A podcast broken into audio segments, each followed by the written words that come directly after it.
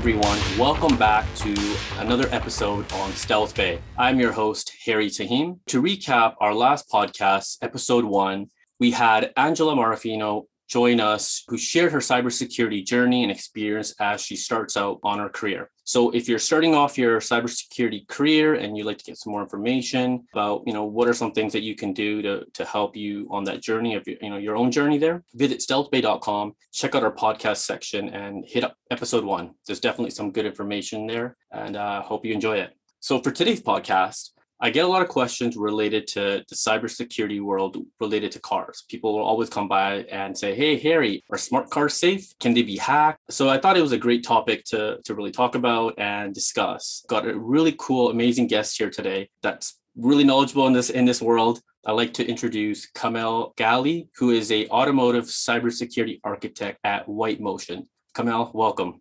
Thank you so much for having me, Harry. You're, you're too kind. The words, they're, they're, they're too much. I don't deserve this much. I'm just a guy. I'm just a guy, really. Hey, you're the guy that knows this stuff. This world for me is like a whole different world, and I think it's it's so cool that you get to you know really understand it better. So it's, it's nice that you know you're here, willing to share um, some good information with everyone. So that kind of leads me to the first question: Are you an actual car fan, or is this like more of just you like the cybersecurity, the technical side of it? Okay, so this is uh going to be a very interesting thing for me to answer. So I actually I, I'm originally from Michigan in the United States. I was born and raised in Michigan. I went to school in Michigan, went to university in Michigan. And if you study engineering in Michigan, that's kind of this like underlying expectation that you're going to join the automotive industry at some point, right? Personally, I did not want to join the automotive industry. I got into college and I was like, all right, I'm going to study computer engineering but I was originally thinking of going into the medical field. I was thinking of doing a major, you know, major in computer engineering and then maybe applying to med school as well, you know, taking pre-med stuff. Because I originally wanted to work in, you know, robotic prosthetics. That was the original kind of uh, you know career path I had in mind when I got into university. I, I landed in cybersecurity for automotive uh, in, in, a rather strange way, but I originally did not want to work with cars. I expressly did not want to work in the automotive industry, and it's because I've never really been like a huge car guy. Like I wasn't one of those guys who enjoyed spending hours checking out his car and doing donuts in the parking lot with all his friends. Right? This is like a if you've ever been to I don't suppose you have, but if you ever go to Dearborn in the United States, right, you can find at like the middle of the night it's like, you know, crowds of like young dudes and all their mm-hmm. friends. They just go into a parking lot and they'll just blast music and like drive circles. It's like I don't find that enjoyable at all. I've never liked that. I don't know why, but it's it's just the thing people like, you know, who like cars like to do. And it's never really been my thing. So I got into this industry kind of on accident because I had studied Japanese as my uh, humanities supplement to my engineering degree, right? You know, even in engineering, they'll ask you know, study history or language or something because we need you to be a decently well-rounded individual when you leave, you know, and go into society. And so I studied Japanese and I had the opportunity to intern with a Japanese company that was doing automotive cybersecurity. It was actually a startup back in like 20, 2016, 2017. This is, a while ago. So the automotive security industry was still very new. And so like a lot of the players in the scene at that time were startups because it was it was really out there to be, you know, focusing on this very niche industry sector. And that's kind of, that's kind of how I got into it. I'm, I'm kind of how it happened. Yeah, that's a cool journey. That's a cool journey to hear. I feel I feel like a lot of people get into this this field almost like through accident or you know something kind of happens and then they're like, oh, this field exists. I should check it out. What was life like? Because you're talking about being in the states earlier. So how did that kind of play to moving to? Because I think you moved to Japan now. So how did that kind of work out and and what was that journey like?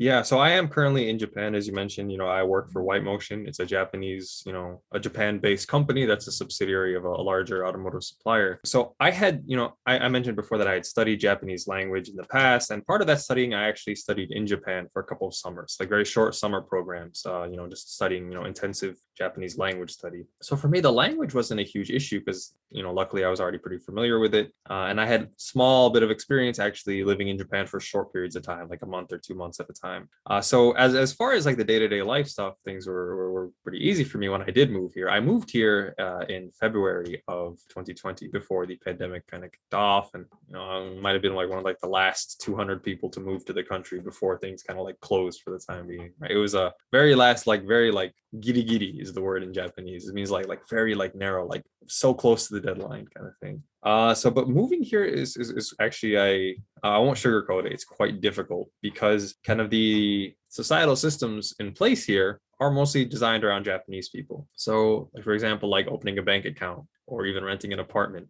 The way that these kind of systems go, these processes go, is based around the expectation that you're a Japanese person and that you grew up as a Japanese person. So there's like expectations like, okay, your family lives in Japan, you grew up in Japan. So when you're going to rent an apartment, uh, they expect, okay, you should already have a Japanese bank account. Makes sense. Yeah, it's a reasonable thing to assume. They, they, they need to know that, that you can pay for the, the rent. Uh, but when you want to go to open a Japanese bank account, and what do they ask you? All right, well, what's your address? Like, well, hold on a second. now I'm stuck in a circle. Like I don't have an address because I need a bank account to rent an apartment. Because you see you see how that how that works. So it's definitely quite challenging. Uh, there are there are like companies that specialize in you know kind of hassle free renting to foreigners and you know people immigrating. So it's usually not a bad idea to go with one of those in the beginning. And then once you have like a you know the bare minimum kind of record uh, on, paper that you've lived in japan in one of these areas for a while then you can kind of transition to a more traditional you know, living situation. But it, it is rather difficult. But you know the the people here are very nice. I quite like the way life is here. I don't own a car. I actually, like I said, I don't like cars, right? I don't like driving. So the fact that I can get anywhere I want just with trains and like the very high quality public transportation is something I've really enjoyed about Japan. Oh, that's nice to hear. Yeah, I, it's a place I still want to visit. You know, like like you brought up a lot of cool things about that place, and, and the cultural di- differences is yeah, like a big big factor there, and a lot of cool stuff. I think if you're into like anime and and all of that stuff, like Pokemon and all that. That's like I've got my I've got my Larvitar plushie that I got from the Pokemon Center in Shibuya uh, which is like downtown Tokyo. So this is one of my. He was so soft, I had to buy him. So, but yeah, I, I do I do quite like Pokemon. Yeah, that's why it's, it's a fun place. I definitely want to check it out. So definitely. How did uh, COVID like affect Japan and and you in particular there? Because I know a lot of people you know had to work from home. Was it? Did you find it any different in Japan compared to maybe having friends in the states where maybe they went to something different? So that's a great question. So I think that you know even among you know foreigners living in japan my experience with it might have been a little bit different and that's because while my company is technically it was managed you know and owned by by japanese there's like you know japanese company culture is like kind of like a, a thing that people know is like kind of toxic. They, they have like some some like very uh i want to i want to call them outdated kind of ideals for how employees should behave like you're expected to stay you know three or four hours of overtime every week and not get paid for it. Uh, but my company actually isn't like that. My company despite being you know managed by japanese people it's it's run very similar to to an american company uh, the subsidiary i work for. And so we always had a rather flexible work from home kind of situation where if we wanted to, you know, at least, you know, maybe two days a week, we could work from home even before the pandemic started. Because, you know, just to some extent, like if you're doing, you know, analysis of like a firmware dump, I don't need to be in the office. I have a computer here. I can do it here, right? We, we had a very generous like work from home policy to begin with. Uh, but when the pandemic hit, that just kind of got kind of cemented in. So these days, you know, now we're pretty late into the pandemic, uh, but I at least go to the office twice a week still. Uh, that's just because I, I like to go to the office to kind of see my coworkers, you know, and uh, especially if we have like actual devices we're working on, you have to be there for those. You can't just take them home with you because uh, everyone needs to work on them. But I think that as far as the number of COVID related deaths that ex- Japan experienced, it was quite a bit lower than uh, some some of the other countries in the world. Uh, unfortunately, on the vaccination side of things, Japan has uh, been very slow. So only until very recently have vaccinations become available. Right. I actually I went home for vacation uh, in May, went back to the United States, and I stayed for about a month. Uh, and that's when I got my vaccinations, right? Because like I was not going to wait around to get them in Japan because like it's it's still kind of a, an awkward process, and they're not vaccinating as many people uh, as as that would be ideal. But it's kind of offset by, like I said, that you know that general culture of of you know public health awareness and public health consciousness you know restrictions. I still have to if i if i leave the country and come back i'm not allowed to leave my house for two weeks right? They they'll install an app on my phone and they'll they'll, they'll track my location and call me once a day to make sure i'm staying home. Like they will video call me once a day to make sure i haven't gone anywhere. Uh, so the government's been very uh, proactive in some ways and a little bit slow in, uh, in other ways yeah, that's going to be the big thing. I think how countries start getting, you know, well, the vaccination rate up. I know some countries have it are pretty low. In North America, it's, it's starting to get better. I know in Canada here, it's it's gotten quite significantly better. I think the states is still trying to catch up, but it'll be interesting to see how that kind of plays out around the world, and you know, when we start traveling all over again. Yeah, that's definitely kind of the big when we reach a certain you know level of vaccination worldwide maybe international travel might be a you know a safe prospect again. Hopefully soon. Yeah, definitely. So uh, here's here's an interesting question. I haven't actually gone to DEF CON or any of these conferences just yet. I'm hoping maybe next year. I was hoping be, uh, 2020 until COVID hit, and then I was like, all right, well that plan's gone. So it'll probably be next year. I'm hoping if things you know settle down uh, a bit more. But I know from what I understand, you've been to DEF CON a few times. I believe you've even done some challenges where you got to hack some cars, and I think even won uh, won a prize for. Uh, so what was that process like? Because that's pretty cool to to go there and you know be able to hack vehicles and and so yeah, I want to know more about that experience. Yeah, so the the DEF CON car hacking village. So the car hacking village, I should explain first of all, it's this uh, it's this organization run by a couple of car hackers. Now, now this, actually, I need to give some background information here. So the automotive cybersecurity industry is a thing, okay, but the car hacking community is an entirely different thing, and these two like communities or industries almost exist like they're, they're like two sides of the same coin but they're very different because the car hacking community has existed for a long time. I'm talking like maybe at, you know as far as 20 years back, people have understood that they can reflash the firmware on their ECUs. They can make changes to the stuff to unlock uh, performance enhancements or you know additional features that might have been locked behind a you know an OEM paywall. Otherwise by just tinkering with the actual computers inside their car these people have been around for a long time and they have some of the most in-depth knowledge of automotive systems. But the industry itself didn't have this cybersecurity awareness until about 2015 which is when the uh, archetypal car hack research was published. This is the the, the Jeep hack the most famous you know automotive security in- incident. I call it an incident but it was white hat research right? They didn't do this maliciously. They they publicly, you know, they, they brought this to the OEM's attention and had it, you know, rectified properly. They didn't, you know, sell it on the black market because this is like you could assassinate anyone riding a Jeep with this technology kind of thing. So until that happened, the automotive industry didn't have security as a priority, but car hacking had been a thing for a long time in the sense that people could change their own cars. And that's kind of where the car hacking village's roots are. It's not so much in the formal industry side of things as much as it is like the hobbyist kind of grassroots organization. And so the car hacking village at DEF CON, they participate in conferences all over the world. So not only DEF CON, of course, but also Black Hat. Uh, I think I believe they do trainings for automotive cybersecurity. Uh, there's a conference series called Hack Hack in the Box. I believe it's called. Yeah, HITB. They do conferences in, in Singapore and the, the Arabian Peninsula and stuff. Usually, I've been to a one car hacking village there uh, in, in 2019, and they, basically they like to bring you know representation for the automotive security industry, teach people about the technologies used in vehicles. You know, you've got the different in-vehicle networks. These are technologies that you wouldn't find outside of a vehicle environment. So the car hacking village is this place where experts in the area can kind of share this information with people who might not be as familiar with the automotive you know industry and the different parts of, of, of, an ECU, like an electronic control unit, or the different networks being used. It just helps share technology, you know, awareness of these technologies used and specifically in the automotive context. Now, DEF CON is usually their biggest conference every year. I've been to the in-person DEF CON three times now, I believe 2017, 2018, 2019. Of course, 2020 was done virtually. Uh, so I was um, on the support staff, actually. I'm, I'm, friends with the guys who run the thing, right? That's why like I, I don't compete in the CTFs anymore. I did in 2018 in 2019, I believe. because that's one of the things that they do. The Car Hacking Village runs a CTF every year, and they usually have a really nice prize. So the prize in 2019 was actually a, a Tesla Model 3. Right, that, that's kind of like what they're giving away a Tesla. The, the the thing is, you know, the kind of the catch was throughout the duration of the event, people would be participating like you like they would run like a lottery, like a, a wheel you know like hour or so right like a kind of like one of those like wheel of fortune things and you, you pick out you know a name out of a hat and then you'd spin the wheel and you'd land on some kind of punishment for the car. One of these punishments for example was hit the car with a sledgehammer right?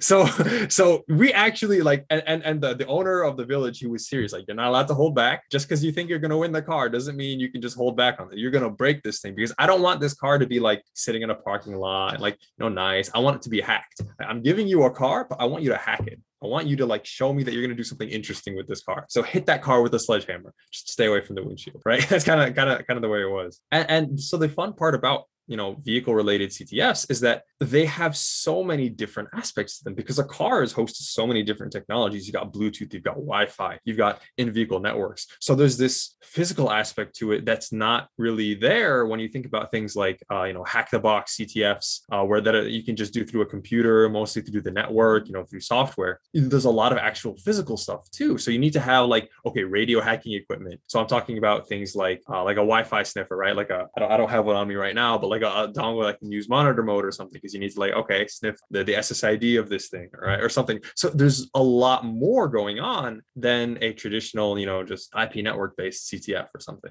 right? Just because a car has so much in it. So you actually have to you actually have to prepare quite a bit. You have to bring your own hardware to use, right? So and some of this hardware can get expensive because it's like, you know, if you especially if you're using industry grade stuff, there are usually cheap alternatives, but the good stuff will be like locked behind uh, industry grade hardware with like a software license to run it. It, it can get kind of kind of hard. But I I, I did um, get second place with my team in 2018 uh, we won a uh, is like an ATV, like an all-terrain vehicle. I think we we ended up giving, you know, I didn't have any use for it. We just kind of like gave it to one of our members and he just kind of like paid us like, you know, a fraction of the, the price for, you know, we all got like a cut of the price for the total value of the thing. And then in 2019, uh, we actually won first place. I think I have my CTF team t-shirt still somewhere in my closet. Uh, but that was definitely one of like the high points of my uh my, my my time in the industry. It's like man i actually won something? Like hello? Like what?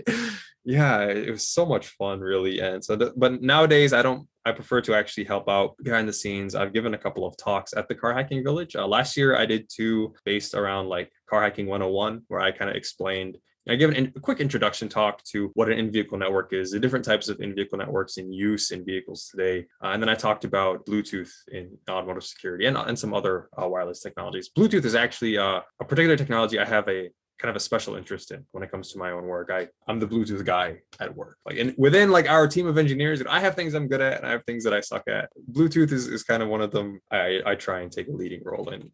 I actually I remember that year because I, I, remember seeing the news that hey, so, uh, a bunch of people hack yeah hacked a Tesla or something, and if they can hack it, they can take it home. So that's kind of that's kind of cool to hear. You know, people were able to actually do that. So so I think the the event you're referencing there is the the Pwn to Own. I believe that's actually run in Canada. I've personally never been to that before. One of the members of my team, who, who we won the uh, the challenge with in 2019, uh, he's actually Canadian. He lives in uh, Quebec, I believe. He uh, he's a regular attendee of the Pwn2Own. I believe. I think he might have won once or twice, but they definitely had a Tesla available at the Pwn2Own one of those years. And um, I think that they ended up getting you know root access on the vehicle through a browser vulnerability. Uh, I, I think so. I want to say that was how they did it. They had a browser browser vulnerability that worked on this car, and they were able to kind of pivot from there into the actual car systems. Uh, it's been a while, so I don't remember all the details exactly. But yeah, that that's kind of my worry about how people uh, people get in. I think we'll discuss that later on. That you know that big way to get into one of these vehicles. I think so if uh, I know this question might be for uh, people that want to get into the industry, a lot of people always ask, "Hey, like, how do I even get into this industry?" There's no usually there's not training out there for it, like specific training. It's, so there might be someone that's like a general, you know, security analyst or some other part of security, and it's like, how do I, how do I pivot to this other area? So, are there certain courses you know of or things that you've learned or can share with people to say, hey, this is how you can kind of maybe get into this world?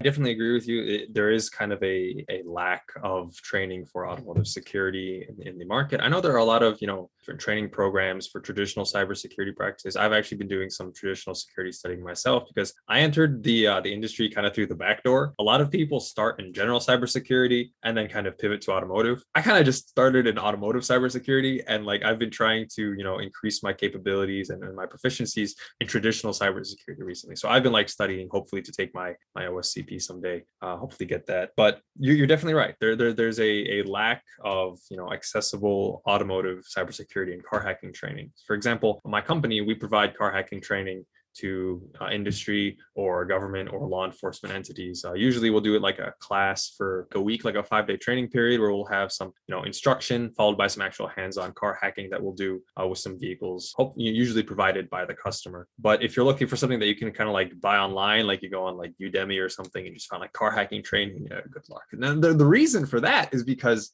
well, how, how, how do I teach you how to hack a car if, if, if you don't have a you know a car with you? Like like what are you supposed to do? So there are people who come out with like software modules or even some like hardware based like practice modules. Uh, i have a friend who's in, in europe uh, on twitter his uh his name is, is, is mintynet right? He he kind of developed this this like platform that's a uh it's, it's a car in a box right? And he's kind of like made the, the, the schematics for this thing open source. So you could technically put one of these together if you wanted to have this like research or learning platform for automotive security research. But as far as things that are, you know, a little bit more accessible, don't require that much like investment to actual like hardware building and stuff. Of course, you know, if, if you if you do to like learn as an individual, uh, I would recommend resources like the Car Hacking Village that I mentioned before. Uh, if you attend DEF CON or something, they usually post all the talks on YouTube afterwards anyway, right? So you can just watch some Car Hacking Village talks from the last couple of years of DEF CON. You might find one or two by me too.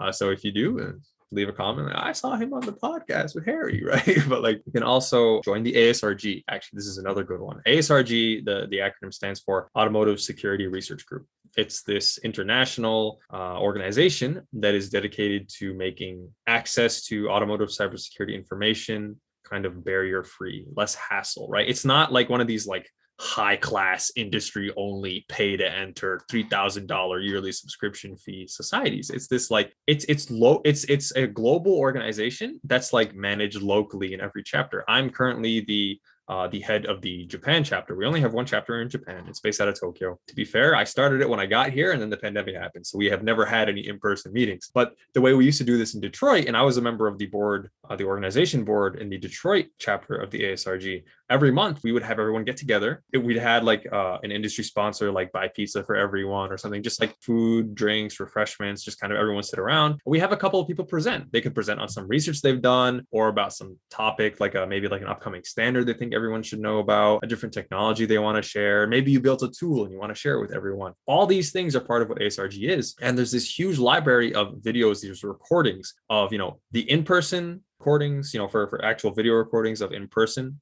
presentations and talks done. And then, you know, more recently, the, the webinar series that, that we've been doing uh, we've tried to keep things running, even though we don't have, you know, the ability to meet in person anymore for safety reasons. Uh, but we do have regular webinars at ASRG. If you just want to learn about the industry, ASRG is a great place to start. You've got, you know, introductory courses. You know, I've done a couple where I even teach you a little bit. Like, you want to learn how to use a CAN bus? I'll teach you the very basics of a CAN bus. You want to learn how to plug in and just with free software, just learn how to look at the data. Like, understanding is a different story, but if you at least you just want to look at the data and be able to see it, I've got one on there. Well, I'll teach you how to do that. It's it's it's a great resource, especially for getting started. And, and then from there, of course, you can kind of, if you if you need more advanced, like hands-on training, uh, it's not as easy to get your hands on a hands-on training package as an individual.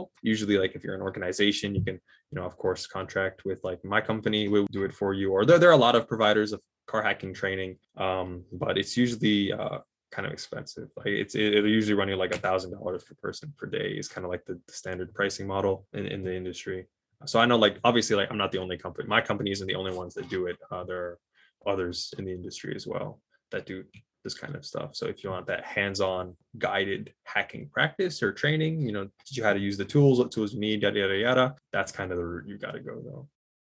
So that was called Car Village Hacking.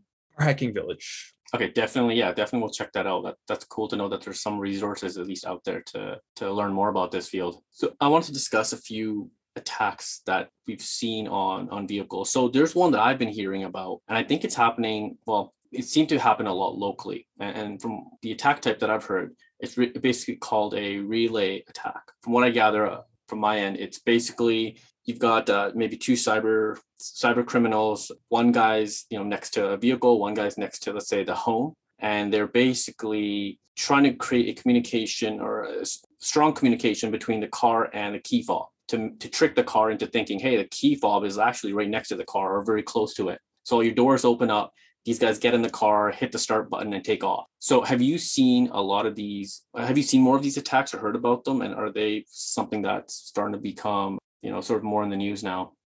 Yeah. So this uh problem kind of arose from keyless entry systems and like these you know these smart car systems where the car could detect oh hey my owner is right next to me. I should unlock the doors right? So like it's it's good in practice and it's really convenient and it's really cool. Uh, but but honestly this is very interesting because this exact attack right is the first common example of automotive cybersecurity, or rather car hacking, being exploited for a crime, right? You remember when I talked about the Jeep hack, you know, in the past, I said it was, you know, done in a white hat environment. It was done not for the purpose of stealing anything or causing harm to anyone. It was done for research purposes and to raise awareness of these issues in this vehicle, right? It was benevolently, you know, released. Whereas what you're talking about here, these relay attacks, people trying, people actually stealing cars by abusing weaknesses in the cybersecurity architecture of the vehicle. What they're doing essentially is, you know, obviously, you know, if I have my my my key fob or something and I'm close enough to my car, the car can detect like a kind of a passive signal that the key fob sends out and say, oh hey, he's within three feet of me.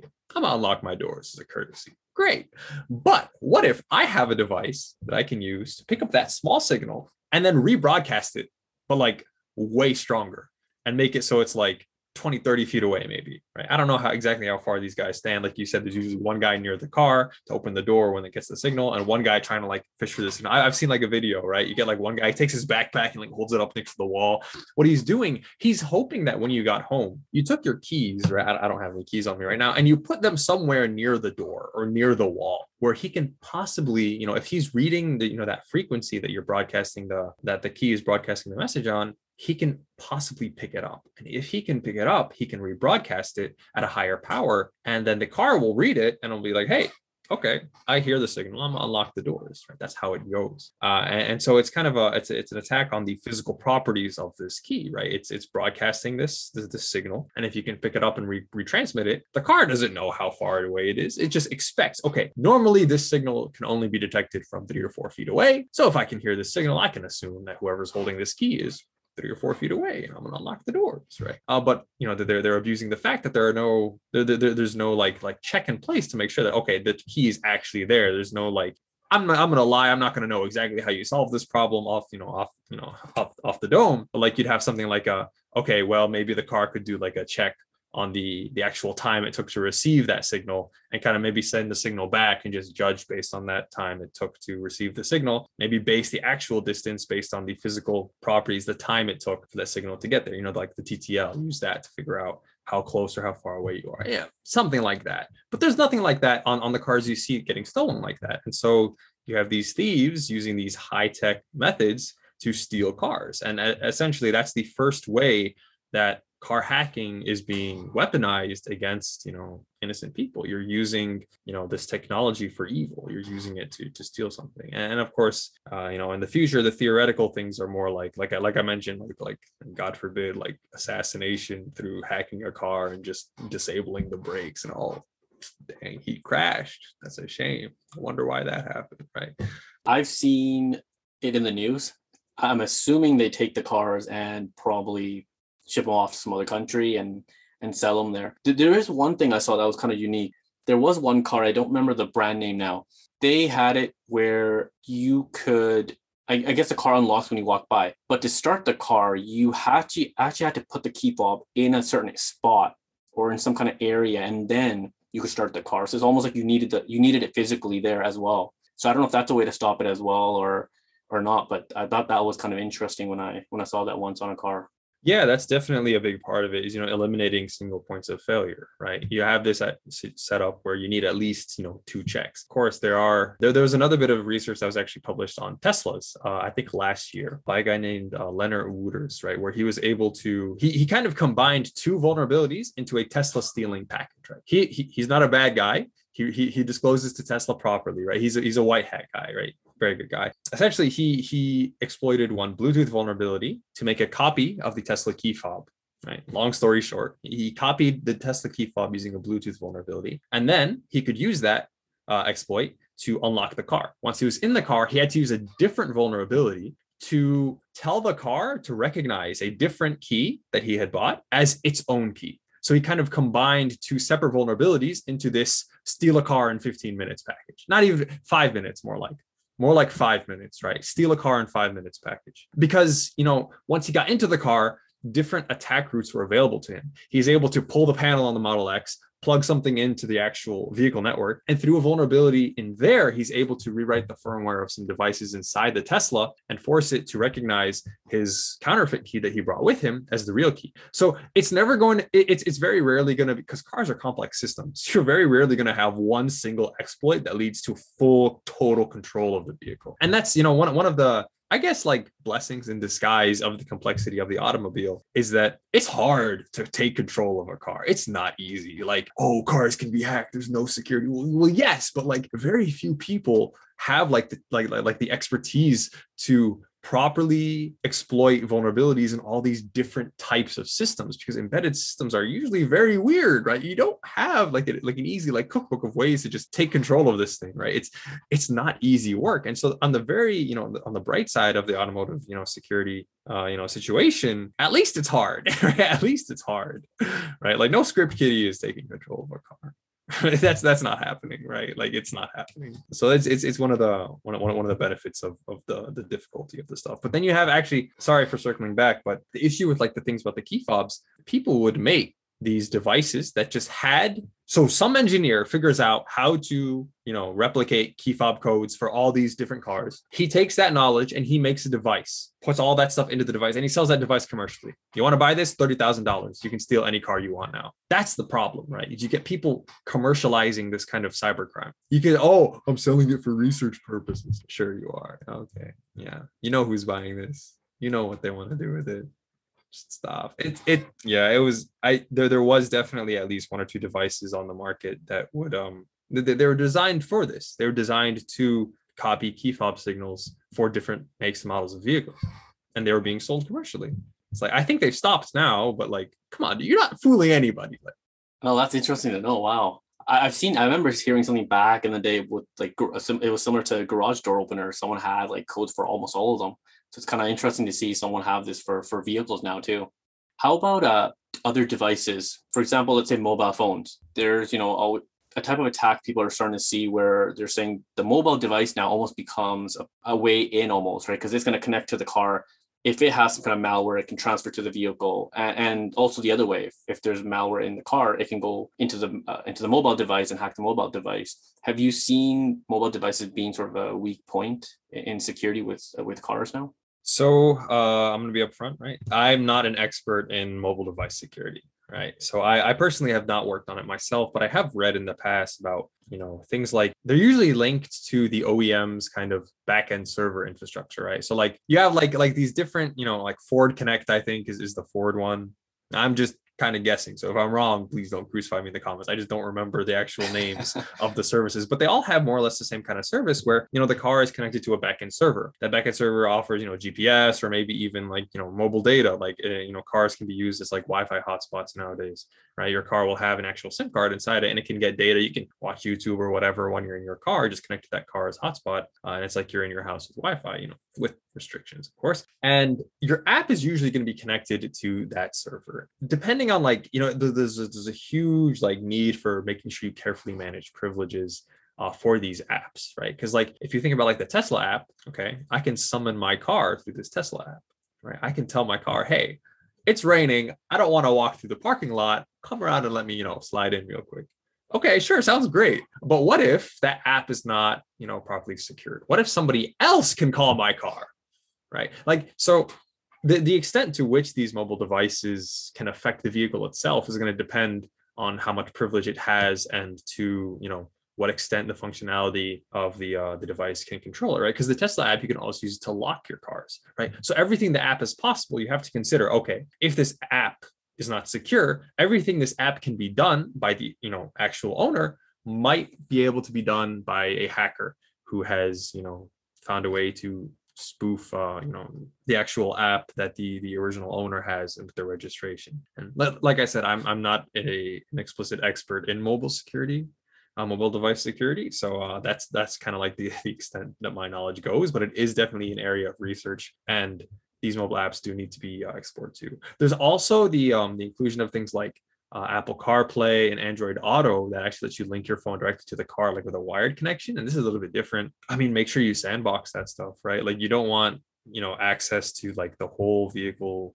you know inter- internals through you know the actual android device or, or apple device you plug into the car because yeah you want to see your android device screen on your your car head unit but you got to make sure that there, there's like the proper checks in place and separation of you know privileges and like i said the sandboxing to make sure that it isn't having you know direct access because if there is malware on your phone that could potentially lead to malware in your car and that's bad news bear yeah i've seen bigger issues with like mobile apps that get that get compromised. Uh, API sometimes aren't secured, and that's an easy way to get in. The other big one I've seen, I don't know if if a lot of, I mean, you might know more about this. If a lot of vehicles have like a web portal, but I feel like that would be a big target, right? Because if there's things like MFA not on there and just a password that maybe got leaked from another site, boom, like you're in in that portal now. You got access to that that vehicle to do certain things. That I think is, is a pretty scary part to to know about or to know that could happen. Yeah, and and definitely also that kind of that also ties back into you know vehicle browsers as well, right? I mentioned in the the Pwn2Own a couple of years ago, some researchers were able to pwn a Tesla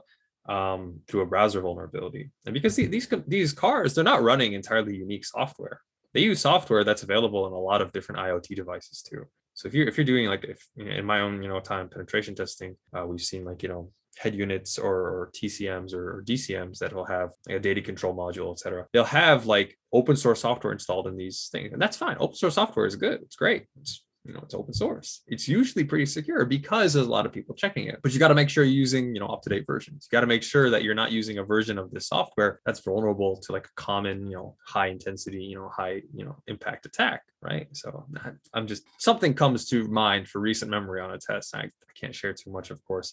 But for sure right like the same thing you're talking about like, like like a web portal and not having you know any kind of sign in of course should have multi-factor authentication as well because if that's giving you you know access to the actual vehicle's controls especially this is really really troublesome. You know make sure you check all you know inputs etc make sure you don't get any strange commands being sent by malicious third parties to your car. Yeah there's this there's so much and, and i'm not an expert in all of it please believe me. Like i'm i don't want to paint myself as just the everything knower of automotive security. I, I do my best but there, there's a lot there's a lot and i'm not an expert in, in in most of these areas right?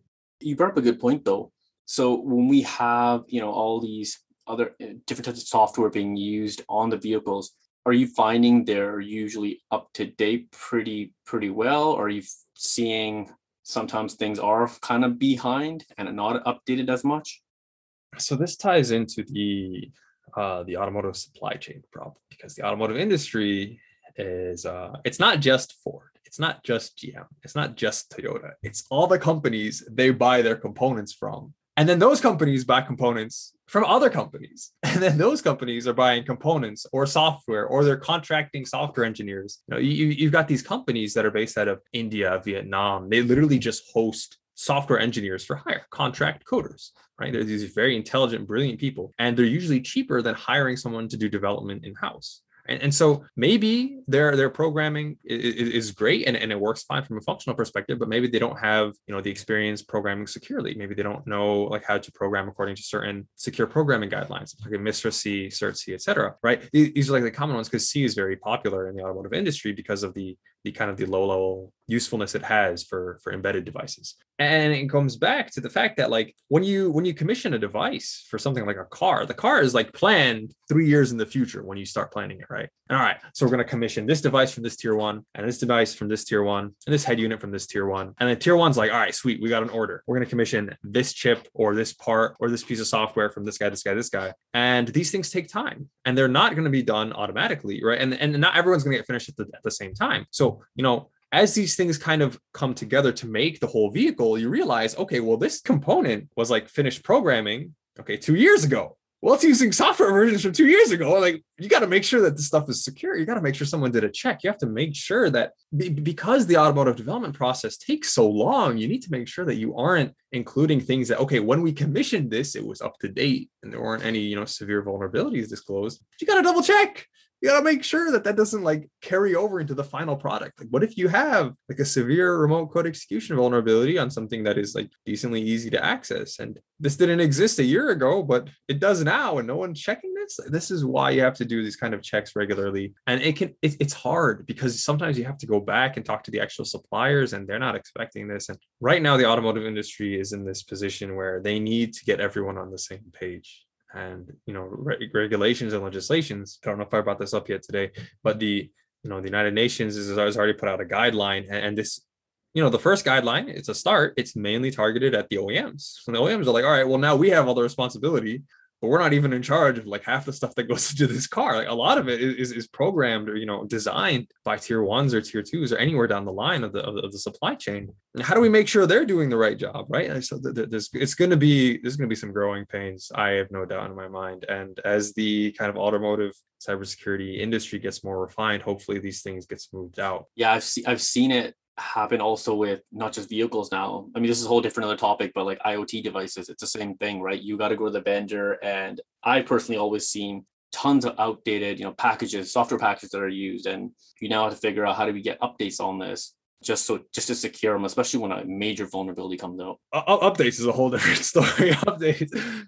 oh geez, updates. Yeah, I mean, awesome. You know, most vehicles are, I believe Teslas are like kind of the the state of the art right now for over the air software updates. But obviously, the other OEMs are trying to follow suit, trying to have this kind of remote update ability, which is crucial for for securing such highly connected vehicles quickly and making sure that they get updated before a malicious third party has a chance to act on a disclosed vulnerability. But then you you introduce the risk all right, you got to make sure your updates are secure, firmware signatures, you got to check all that stuff. You can't be installing firmware that isn't you know authorized by by the OEM or the distributor. You got to make sure that you're not you know installing even worse software onto your car. Now you added more vulnerabilities than before. Oh man, it's it's uh like I said, it's going to be kind of it's kind of messy, but it has to happen. You know, and the automotive industry has been very proactive. You know, it's hard to see how big of a big of an impact this will have on actual commercial deployment of connected and autonomous vehicles because they're not really commercially deployed wide scale yet, right? They don't exist on the street yet. They, they, they do in very niche environments like research areas. You have self-driving cars, but you don't have them on the streets yet. So how do we get ready for something we can't experience right now? It's a there's a lot of you know effort going into kind of proactive framework building and that's this is kind of the stage the industry is in is we're setting up ourselves to be ready for when things go wrong. And hopefully you know the best we can do is is try and minimize any, any damage uh, when it does happen. You know there's obviously when it comes to security nothing is ever 100% secure it'll be a it'll good change hopefully with time as we get uh, more smart cars out there. And that actually leads me to a, a, a, good question here for you actually. Would you say then should people stick to getting smart cars now as their next vehicle as as you know cars are coming out? Or would you say you know maybe get a non-smart vehicle still right now? It's it's too early if you had to give some advice to someone. Personally you know even even your your, your smartest vehicle today like the the extent to which it has like autonomous driving capabilities because that's really when you get to the position where the computer is in charge of moving the car. They're still not quite to the full control, no human interaction required level. For the most part, I'd say cars are doing much better on the security side these days. I wouldn't count out all smart cars, you know, from A to Z just because of security purposes, right? There's going to be an extent. You have to think, okay, well, how smart is this car? It's not, it's not, it's not a black or white thing, right? Because like okay like i said if there's no autonomy then obviously you know if there's like limited you know x by wire features right? X by wire is essentially where you have the actual you know vehicle network controlling the thrust or the brakes or the mm-hmm. steering of a vehicle. You know if if there aren't those kind of capabilities and a lot of the cars that do have those are pretty common ones. Like a lot of toyotas these days will have like lane assist etc that has some drive by wire and steering by wire functionality included. They're still pretty safe for the most part. And a lot of these things, you know, they're convenience and people like them. That's why they, they develop these things. On the security side, on the bright side, like I mentioned before, most of the big security news is, is revealed, you know, under white hat conditions. And most of the people who do this, like I mentioned, like the car hacking community, these are not criminals. These are not people who want to hurt anybody these are people who do this for fun. They do this because they love it and because it, it's, a, it's it is a very very fun industry to be in. T- tinkering with cars is something a lot of people enjoy, and these people, when they find a severe vulnerability, they'll usually disclose it under white hat conditions. And you know, I've never seen any evidence of a uh, malicious automotive cyber attack. You know, we, we mentioned the, the the car theft. That's about as bad as it gets right now. There's no real crimes being committed based on hacking of vehicles right so I, I, would say that there there you can have a, a, decent bit of confidence for the vehicles you buy today, especially you know uh, if they have like remote update capabilities like the Teslas. They none of the research that gets published on Tesla vulnerabilities is published until after Tesla has already fixed it. right? Because these people are they're, they're reporting to the to the manufacturer. Teslas are very, if it's not obvious, they're very hot like target. Like everyone wants to try and hack a Tesla because they're, they're so cool, they're so sexy. They've got all the features. This is the car of tomorrow, right? I want to hack this one. And so they're, they're like a big target. You, you get like there, there are groups in, uh, I believe out of China, they've several years in a row, they've showed that they could remotely, you know, compromise these vehicles and like cause the wings on the car to like flap up and down like a bird. It's like, what? Like, this is, it's, it's awesome. It's crazy but like I said, it's mostly done. You know, the the vast majority of this research is done, you know, without malicious intent, without the intent to weaponize it or or cause harm to anybody. So I I, th- I think you can you can have a bit of faith uh, in the automotive security industry. We're we're getting there. Buy that nice car. I was about to say if Kamel's saying uh, it's time to buy one, all right, Tesla, here I come. Now, to be fair, like I said, I don't like cars and I don't plan on buying another car for a long time because I I much prefer like, you know, working public transportation, which is something I have the benefit of enjoying here in Japan. But if I do move back to the United States, it's not really something I can count on being part of my life anymore. So I would need one, but if you want my true honest opinion, fight back against the auto industry, bring back good public transportation. but yeah, as far as you know, if you do have any any you know fears about vehicles, I wouldn't let cybersecurity stop you from buying the car you want. Should be okay, probably. Probably. that doesn't sound very. I give everyone a lot of faith right now. Yeah. I hope I didn't ruin your plans for uh, your wife's birthday. You want to buy her this new 2021 Nissan. You're like, let's go with the 2018 version instead. like, yep, yep, it's safer. It's safer. All right. Well, as we're nearing the end of our podcast, uh, I'd like to do a like fun rapid round uh, set of questions. So we'll be throwing out just some short, quick questions. Respond with whatever comes to your mind. There's there's no right answer. It's just this is all just to just have some fun. Sure, run it. So uh, are you ready for I've this? I got my emotional support Larvitar with me. go for it. All right, here we go would you get a newer smart car or a old mechanical car from the 70s? Newer smart car. A Ferrari or a Tesla? Ferrari. Nice. Automatic or stick shift? Automatic. Oh God. can't drive stick. Actually, do they drive a lot of stick in uh, Japan or is it all automatic there as well? I don't know. I don't drive here. all right, next question. Unlimited RAM or unlimited CPU cores? CPU cores. Here's a good one. Say what's up, dude, in Japanese. なんか、なんて言えばいいだろう。なん What's up, dude? 元気してるとか、yeah. We don't really have anything for like what's up. Like nani, like like we don't have like a what's up. We have like like are you doing well? That's kind of like what are you doing? You're like you don't ask someone like like what are you doing like like Saikin nani shiteru? It's like that would be like what are you doing lately? But like nobody actually says that. It's, that's that that one's kind of a lost in translation. I'm gonna say. Sorry. What's your favorite food so far in Japan? Ooh, curry for sure. Japanese curry, yo, this stuff is like addicting. Like it's so good. Like I'm talking like you get some rice, you get some curry, and you get like like some like sliced up fried chicken on top. Oh, that's my favorite. Ooh, yeah. It's kind of a it's, it's a rather heavy one as far as Japanese cuisine goes because a lot of it is is much more like you know light on the stomach but that's my favorite for sure. So have you watched the avengers movies? Some of them. So then here's here's a question. Hopefully you might get this one. If you could obtain one of the stones infinity stones mm. which one would you want? Time easy. Nice. Same here actually. Yeah i'd pick that one too. Well i guess this kind of answers the next question then. If you could pick unlimited time unlimited money which one would you pick? Unlimited time hello? Stop time go make some more money like easy. What's the easiest way to double your money? I, I got an answer for this one too, but I want to I want to know what you get. Give half of it to somebody else, then ask for it back. That's a good one, actually. I, I was gonna I was gonna say just put it in front of a mirror, and it looks like you got double. yes, yeah. Okay, you get to attend a huge party. Mm-hmm. Who would you take with you? Beyonce or Kim Kardashian? Go Beyonce. Last show you binge watched? Ooh, Invincible. Invincible the uh, the Amazon uh, animated show. Have you seen it yet? I haven't seen it yet, but I will check it out now. You know, you've got the Avengers in the background. If you like superheroes, please watch Invincible. It's super good. It's like eight episodes, each one's an hour long. Take you a day. I'll check that out. What is something you wish you could be good at? Uh, post exploitation. That's a good answer. Oh, That's a good answer. I am I'm not very good at post exploitation. I need to need to brush up on that. It's it's really one of the places I struggle with for sure. Besides Japan and USA, where else would you want to live if you could pick? Singapore. I visited Singapore once in I think winter of 2019 for like 3 days. Oh my god.